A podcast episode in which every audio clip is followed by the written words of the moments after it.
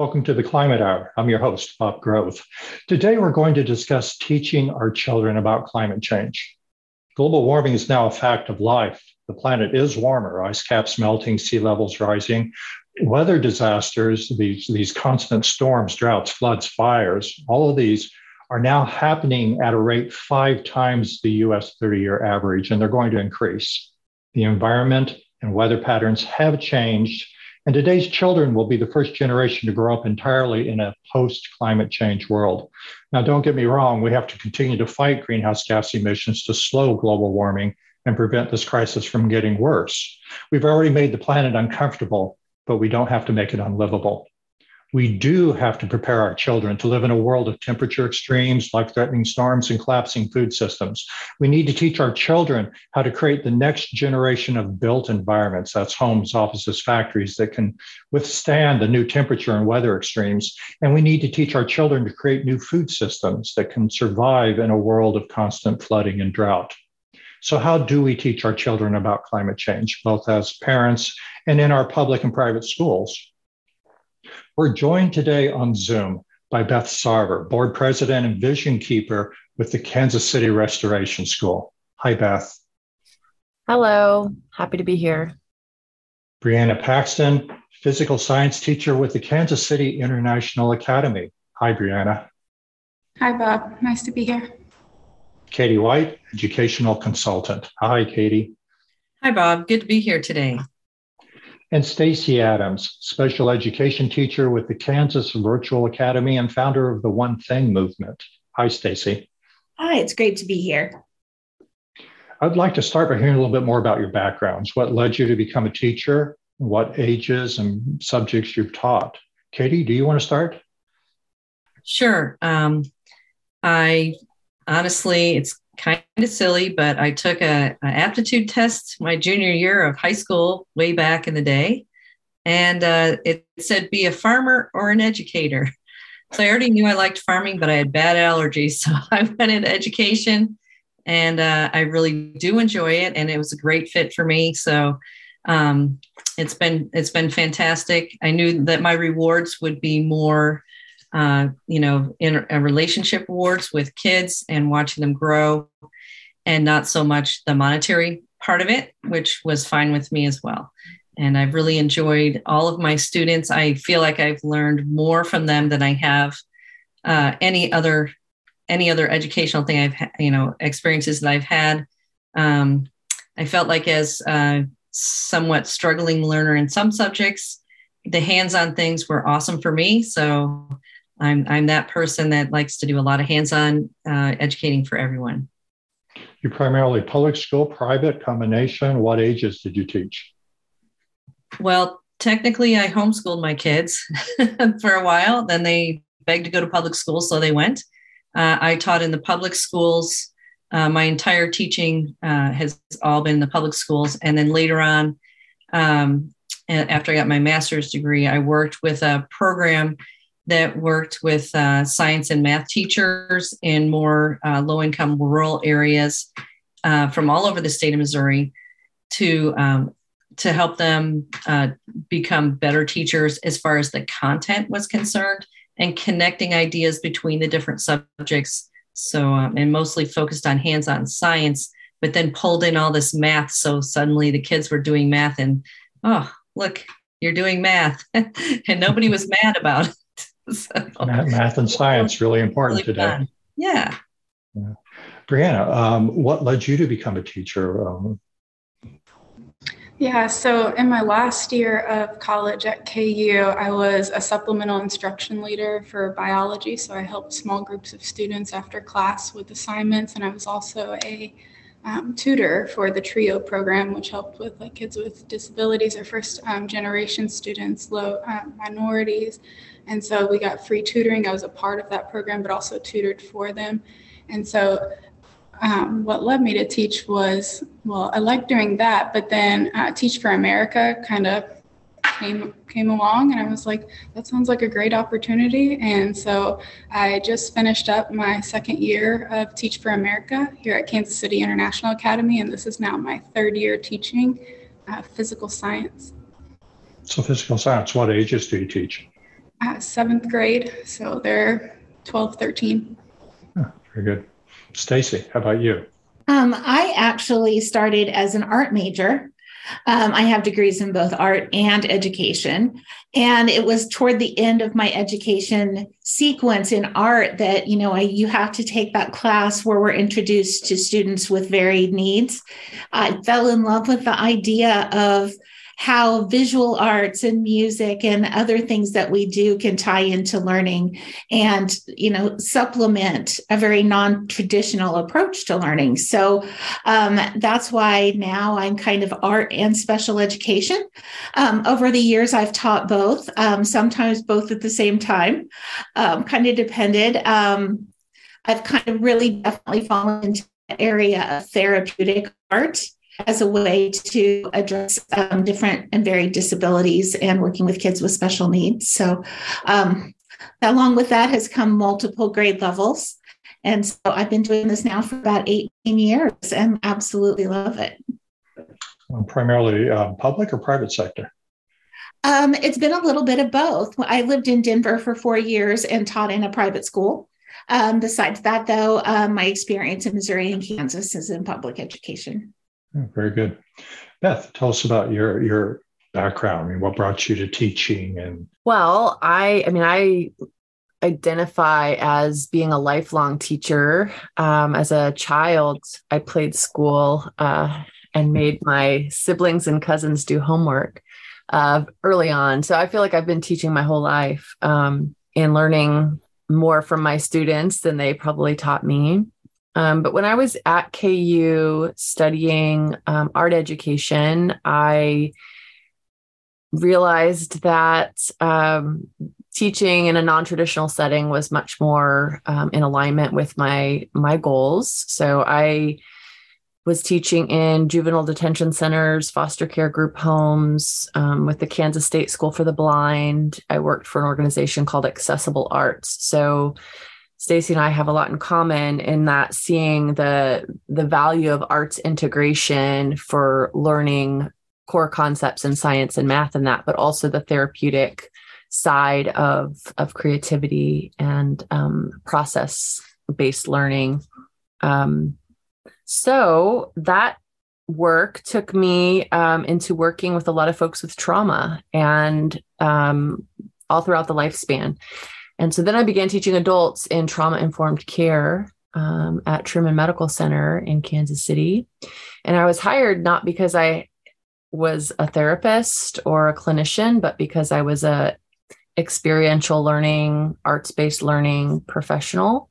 Um, and my work at the Kansas State School for the Blind really helped me to develop a sense of being a an adaptive strategist for learning. So, really using sculpture and performance and music therapy and any anything any fine art method to teach ideas.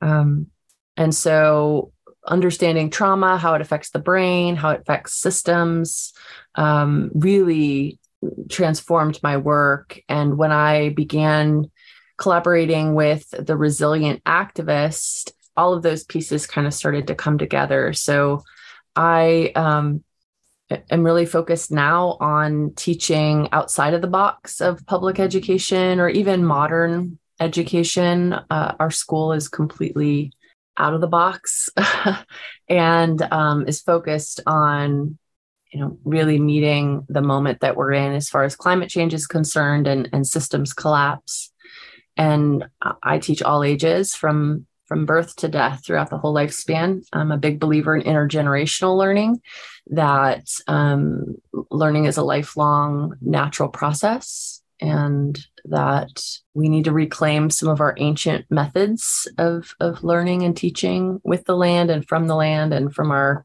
hearts and minds and spirits all connected. So that's wonderful. Sounds like we've got an, an, incredible breadth of teaching experience in different environments. So I, I, think that's really great. Thank you for joining us today.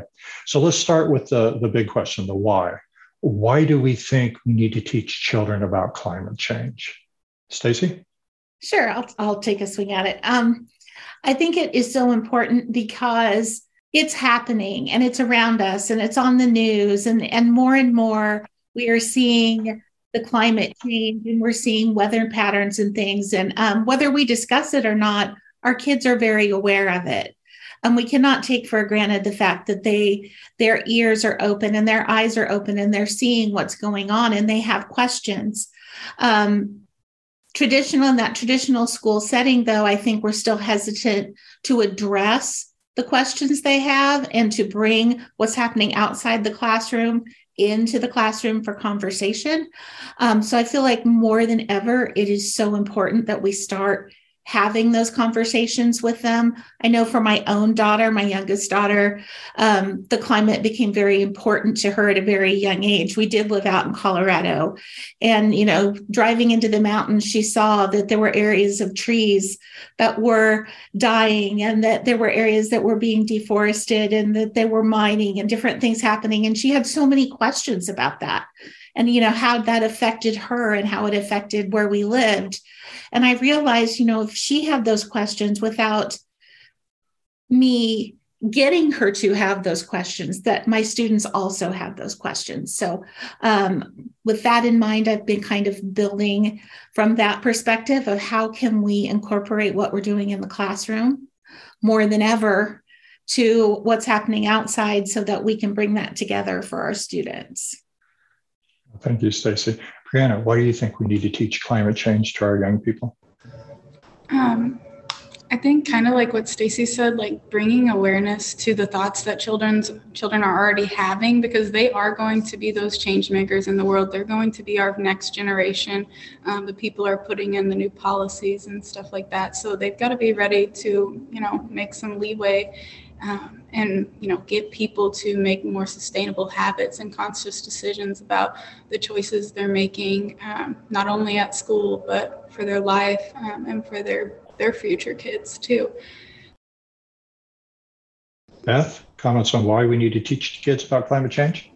I think that we owe it to them to prepare them for the uncertainty of the future that they are you know coming into um, which is emerging tomorrow. I mean yesterday the announcement about the amount of drought that's in this country was you know shocking to me. Like almost 60% of the lower 48 um, and so i think we owe it to them to not pretend that the future is certain and and to prepare them not just with scientific data because i think that's honestly not what is of greatest um, importance but to prepare their mind body spirit to sit with the grief and the anger at the elders so at the Kansas City Restoration School, we really focus on how do we prepare the elders of the future? Both by thinking about the children, but becoming those elders now. So this isn't just about the children being taught about climate change. It's about the adults recognizing that we have to become the elders that we were not prepared to become. I was not prepared to have land wisdom. I was not prepared to be able to prepare myself and my family for, for the food insecurities that are predictable a year from now. So we owe it to them to prepare their mind, body, spirit, and to pre- help them prepare skillfully to be able to prob- solve problems that they can't even imagine. Thank you. Katy, why do you think it's important that today, especially, we start teaching our children about climate change? Well, I'm just going to pick up kind of where Beth left off uh, when she said the word skillfully, because uh, I think as educators, teachers, and I'm you know, I mean, I I have teacher training as do all the people on this call or this Zoom, but I feel like uh, everybody in the world, as Beth had said, also is an educator. And what are we educating? We're trying to give people skills they need to have, eh, you know, a, a lifestyle that they can enjoy.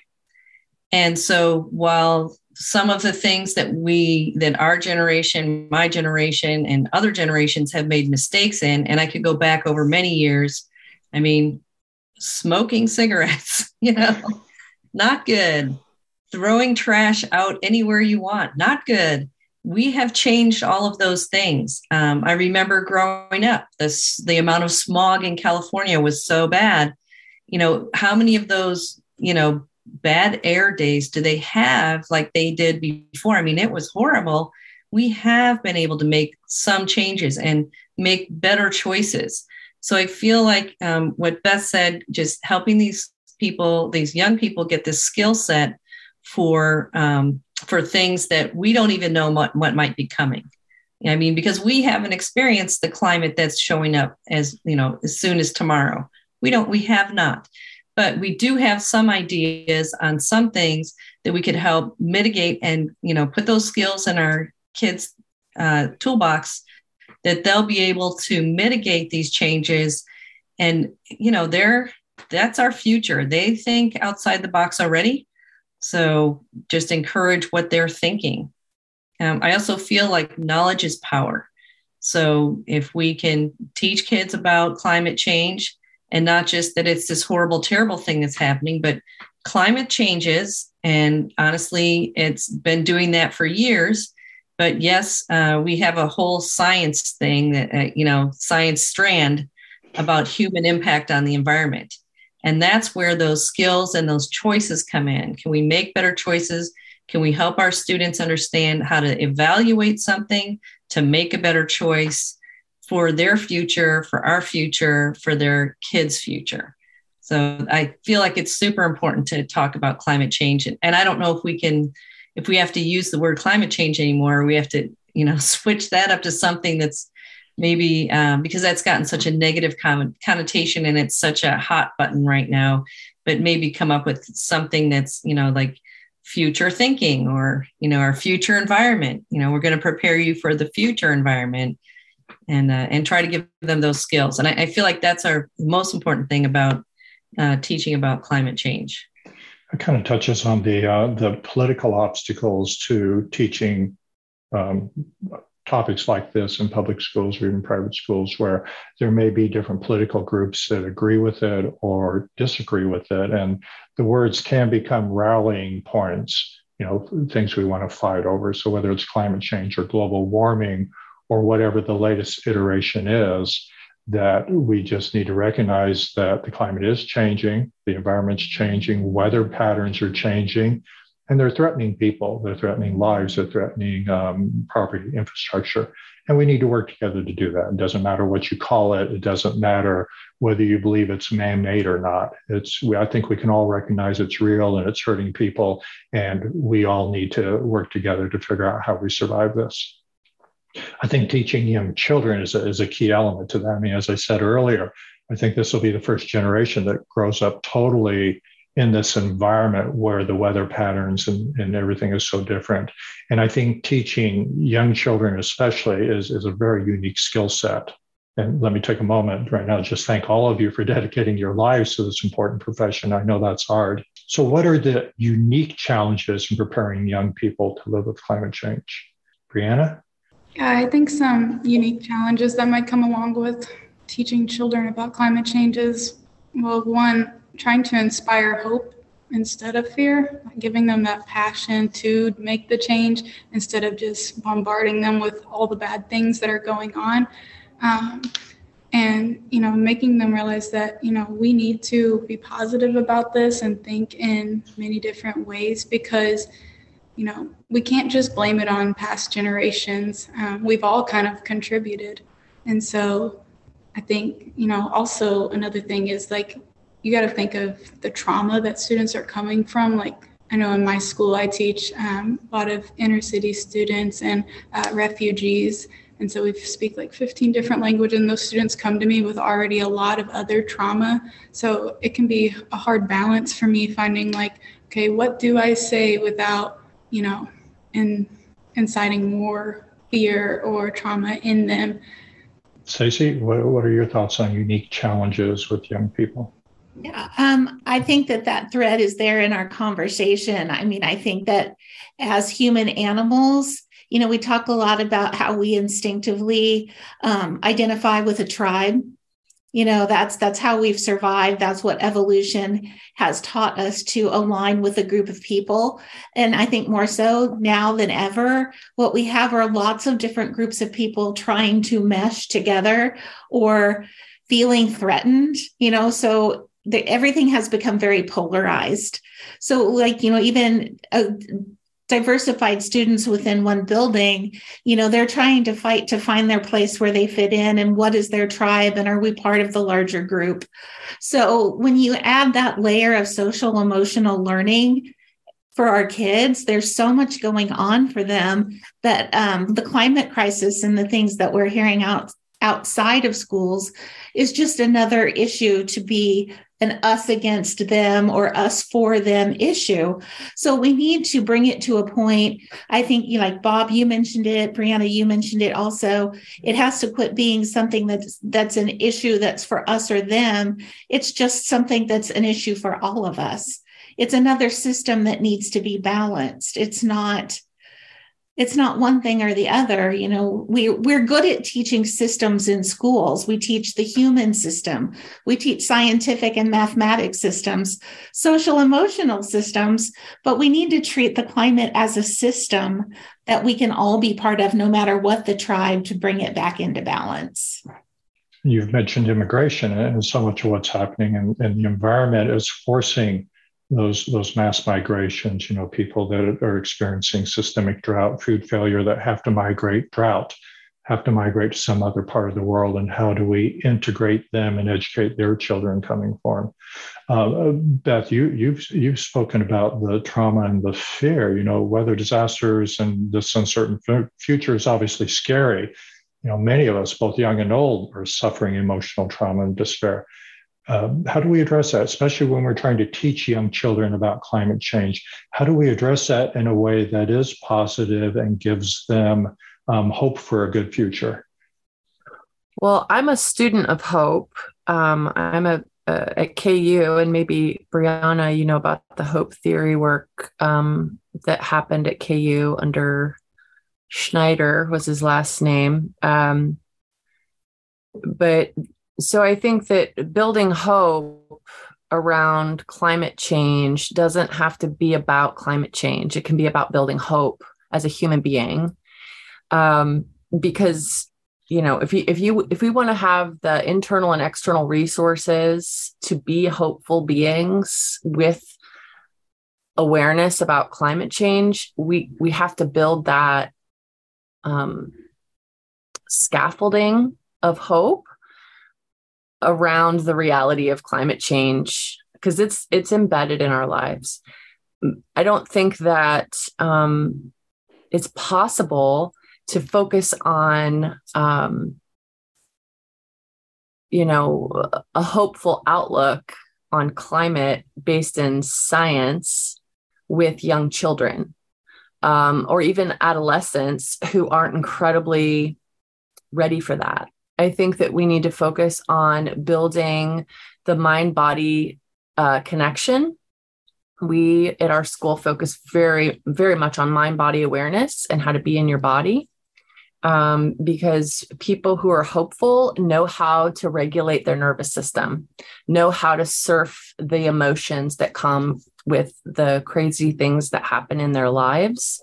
And then as we as we grow, um, as we work with children, we need to be responsibly responsively helping them to build the skills of of hopefulness because it's a skill set to be hopeful. It's not just like a state of being. It's a way of navigating difficulty and having capacity to manage um, a situation. So i think that the challenge that i'm hearing that we haven't maybe touched on yet we've kind of maybe a little bit is the intersectional um, complex systems approach because it's not just the system of climate. It's it's all of our human systems. We have many systems that are collapsing right now.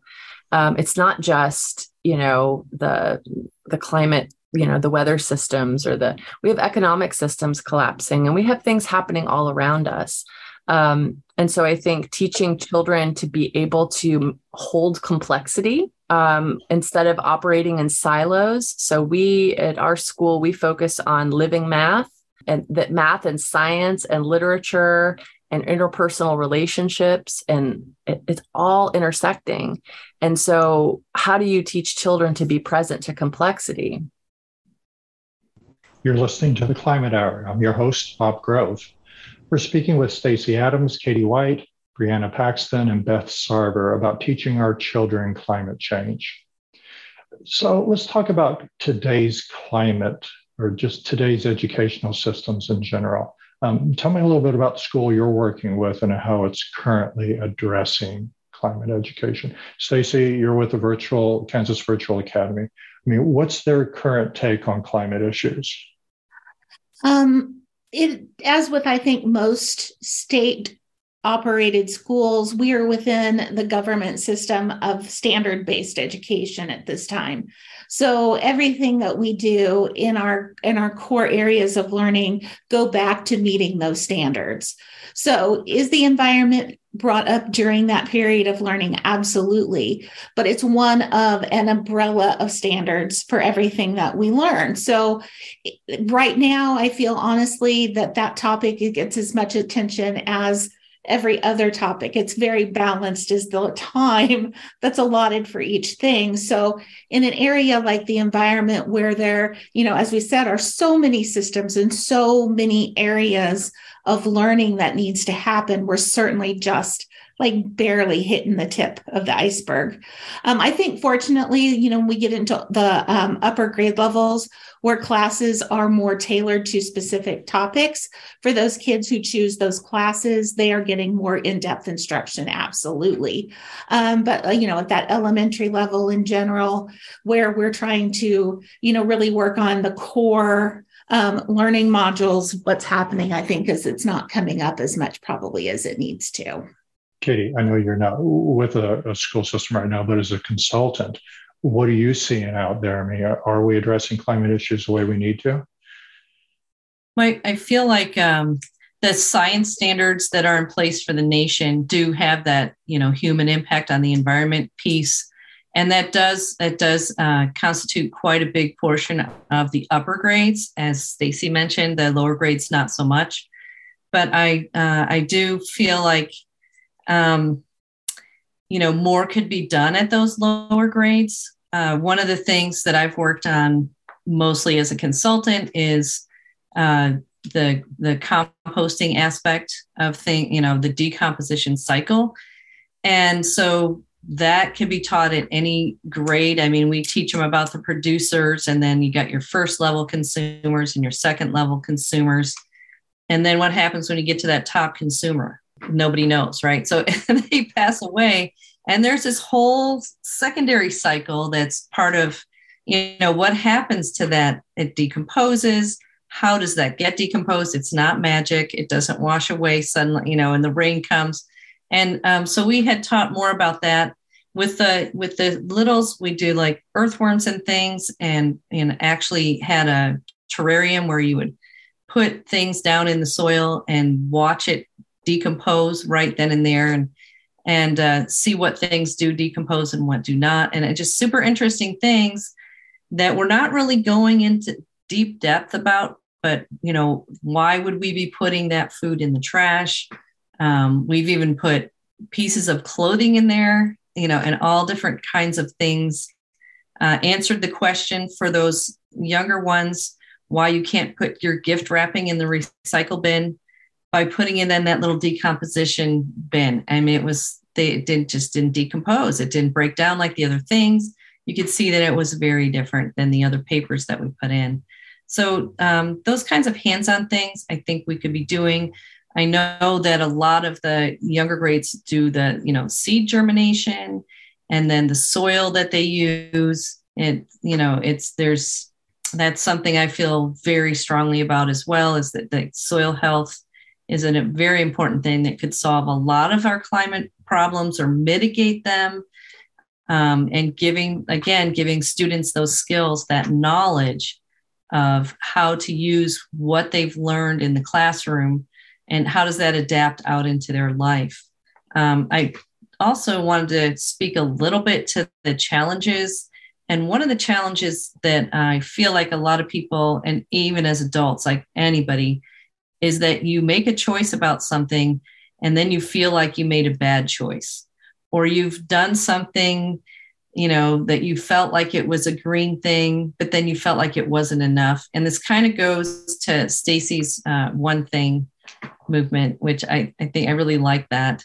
Um, but just if you just do the one thing you don't have to completely change your household over to this you know uh, eco-friendly household but you could do one thing you know and that would be a big help if everybody just did the one thing and so accepting, uh, helping students see that they can accept what other people are doing differently, you know, and if that's a good fit for them, maybe they could start doing that. And um, and just again, those listening skills.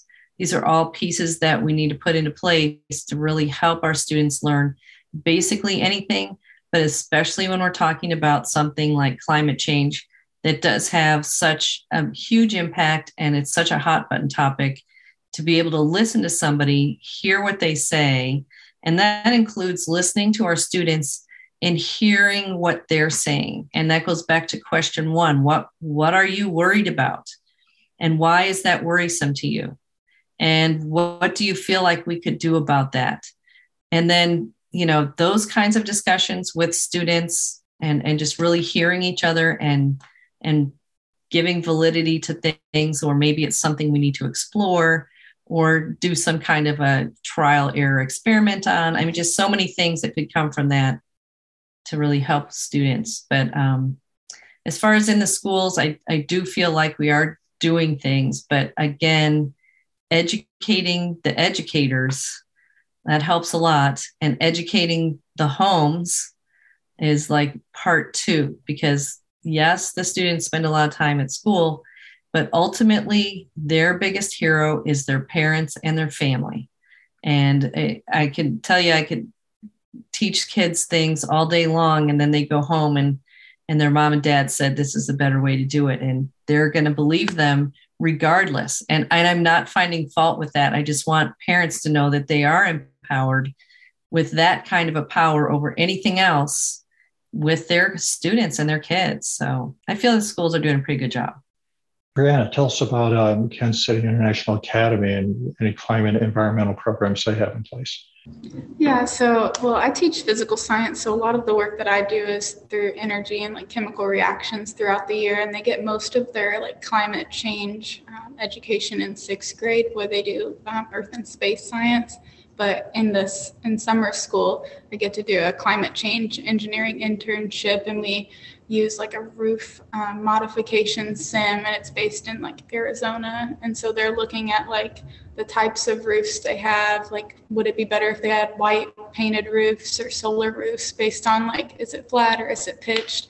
And the sim like allows them to see what the emissions and CO2, like how they change based on what they change. So it kind of, it's not very hands on, but it gives them an opportunity to see, like, if we were to make these simple changes, such as painting our roofs white or installing a few solar panels, what that could do um, for our community. So some very direct, um, you know, hand, not hands on, but, you know, some very direct measurables that they can walk away with. I know our elementary school does a lot with like working in the garden throughout the year and like sharing that produce with everyone. And they talk about climate change. Beth, Kansas City Restoration School. I know you were doing a garden for a while with all of those various components in it. Yeah, we teach um, environmental action civics. Um, we're a part of the Earth Force Sustainability Initiative. And so we have we built a garden at Unity Temple and that included a vertical garden, rain barrel, um, and a vermicomposting system. And we really were creating closed loop or attempting to create closed loop water and food systems in our school. Um, we've recently moved out of Unity Temple and become a traveling school, which has been very exciting. So, my homestead and the homestead of one of our other board members, are kind of the two um, garden bases that we are operating out of. And my permaculture garden is much more farther along, and I have a variety of composting systems and um, am ever expanding my little food forest. So my garden is one of the places that we orbit. And then the other land that we are on is yet to be developed. It's an acre and a quarter. And so we've walked the land. We are focused on land stewardship, um, watershed, and really identifying everywhere we go how the water will run, um, how it will flow, how it will move on the land. Um, just today, we were at a playground and we could see the erosion um, where water from most recent rain had washed you know the topsoil into the um, sidewalks so we we take a, an approach where we have explicit instruction in permaculture principles uh, cover crops. I am constantly building soil on my land. So you know the children all know why we shouldn't be sending our leaves away from our homes and also that we need to rake the leaves out of the streets and why that is, and that we need to be um, mindful of the life of the land and the trees and the creatures. So we we very much um, believe that we need to yield to indigenous land wisdom, and we need to really um, reclaim some of the ancient practices and and wisdom about being in right relationship with the land. So we talk about the land every day, um, and the children have an opportunity to be um, working the land or doing something in relationship to the land constantly. Like that's like a, a nonstop. uh, what's, the, what's, what's the age range of the children in your school? Currently, we are six to 10. My son actually just went back to public high school. And I will say, I am happy to hear that he does have an environmental science class that he can access um, in the in the coming future.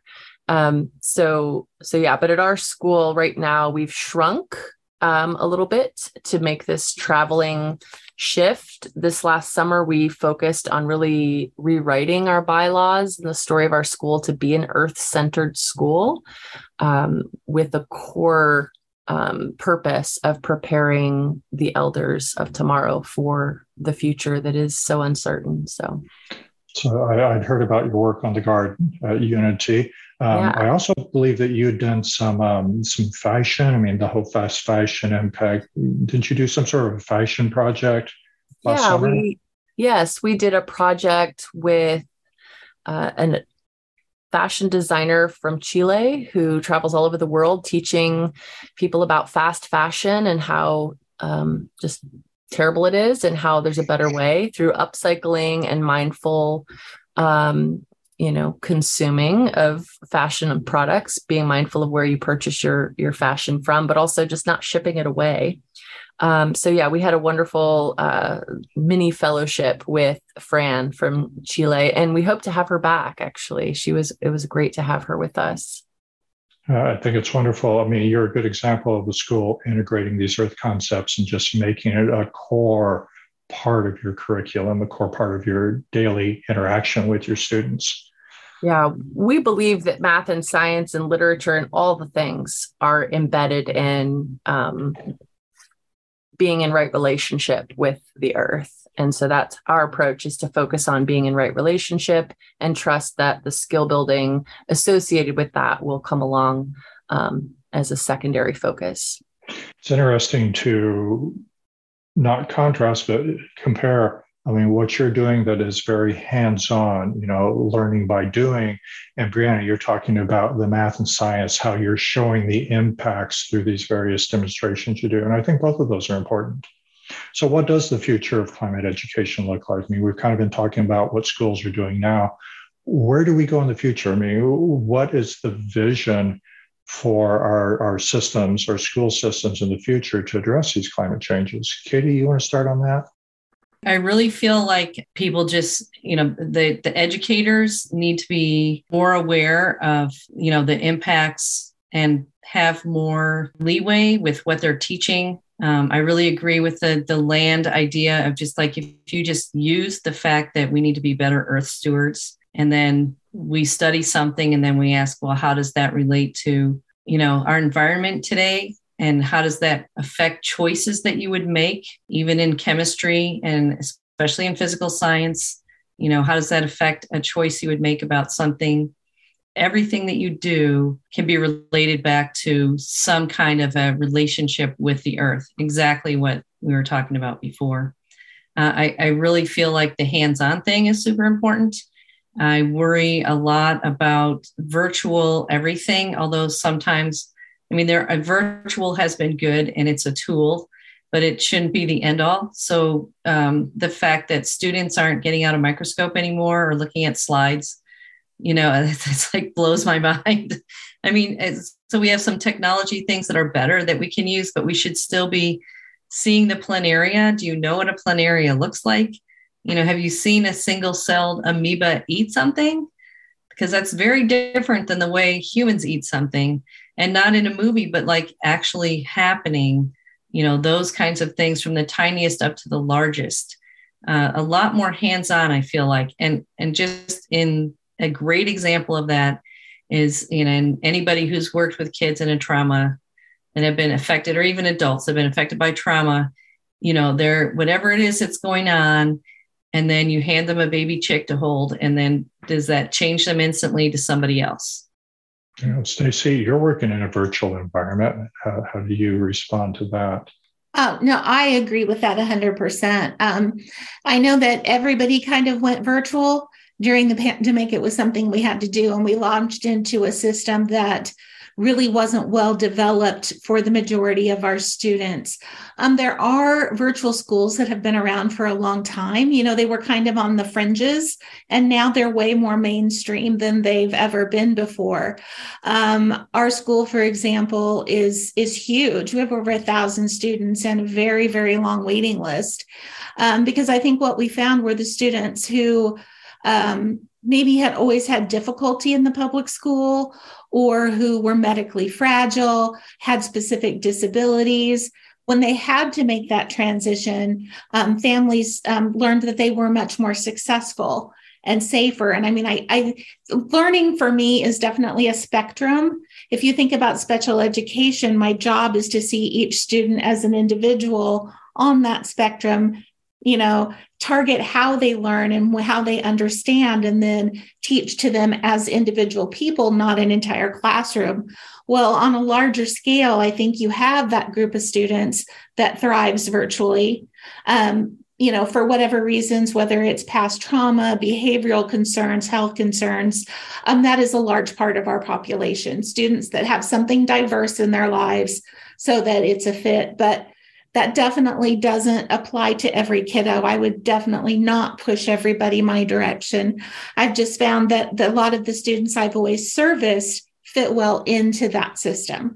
So that's after teaching i didn't plan on staying online you know i was couldn't wait to get back but um, now that i've been there and i have that relationship i know that i'm meeting the needs of the students that are where they need to be right now but yes we are missing a big piece of learning. And we talk about this all the time.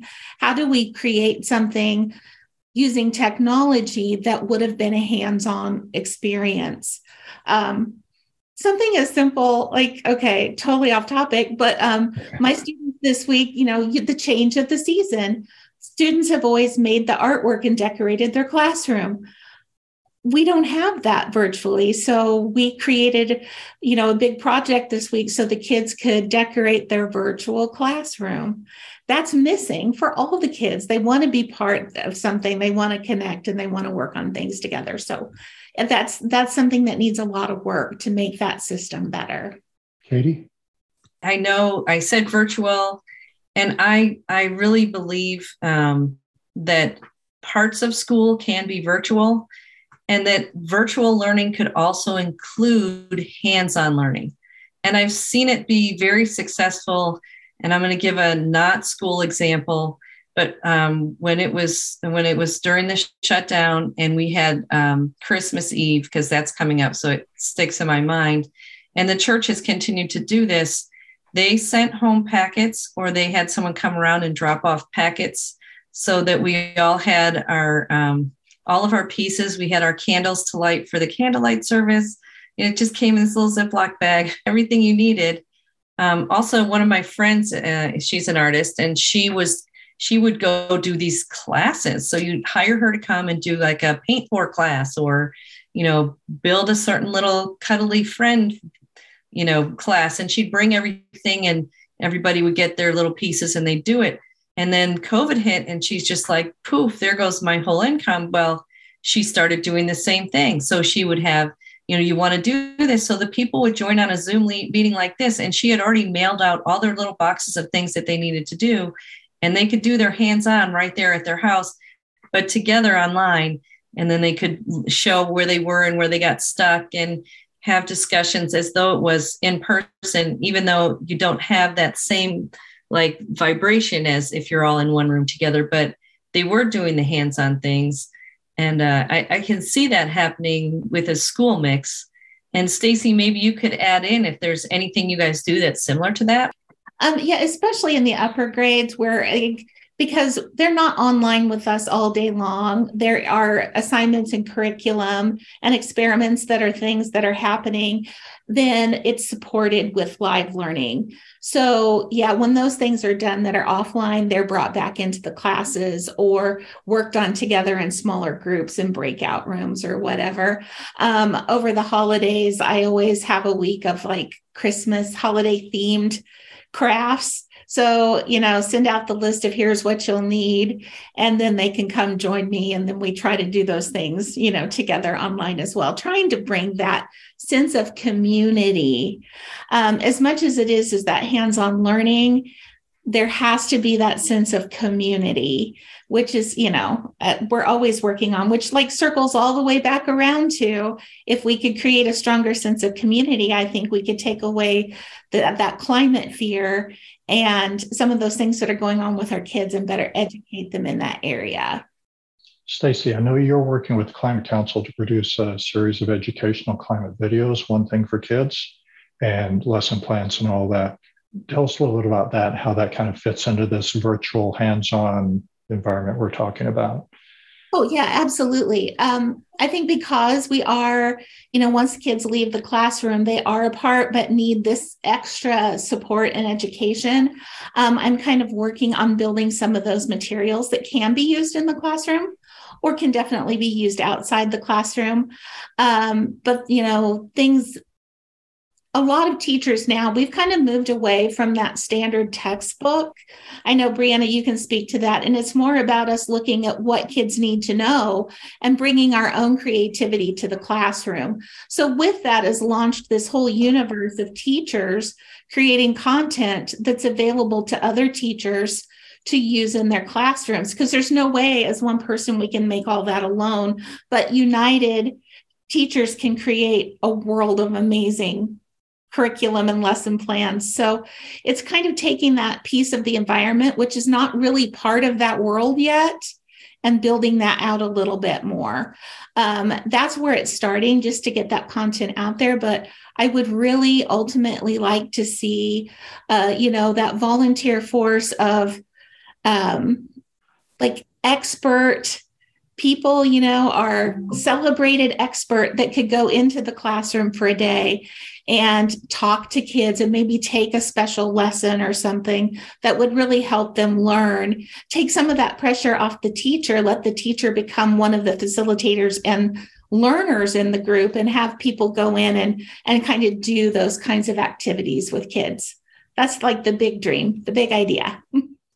a lot of things to talk about. but we're out of time today. Um, Stacey, I know your your video can be found at on YouTube at Climate GKC, the One Thing for Kids video, so people go there to learn more. Um, I want to thank all of you for joining us today. And where can we send our listeners to learn more about your work, your school, Beth? Our website is www.kcrestorationschool.org, and we're on Instagram and Facebook. Briana, where would you like to send people to learn more about what you're doing? Um, you can go to kcia.us. That is our website for Kansas City International Academy, and we also have a Instagram too and a Facebook page. Katy. So uh, the working the work that I've been doing has been with the Food Too Good to Waste project, and that's at, at www.foodtoogoodtowaste.com. Thank you. And Stacey, where would you like to send people? Um, you can reach me at um, it's www.onethingmovement.org. Thank you. And thank you to our listeners. We welcome your questions and feedback. You can learn more about the Climate Hour at climatehour.net. That's climatehour.net. This is the Climate Hour. I'm your host, Bob Grove.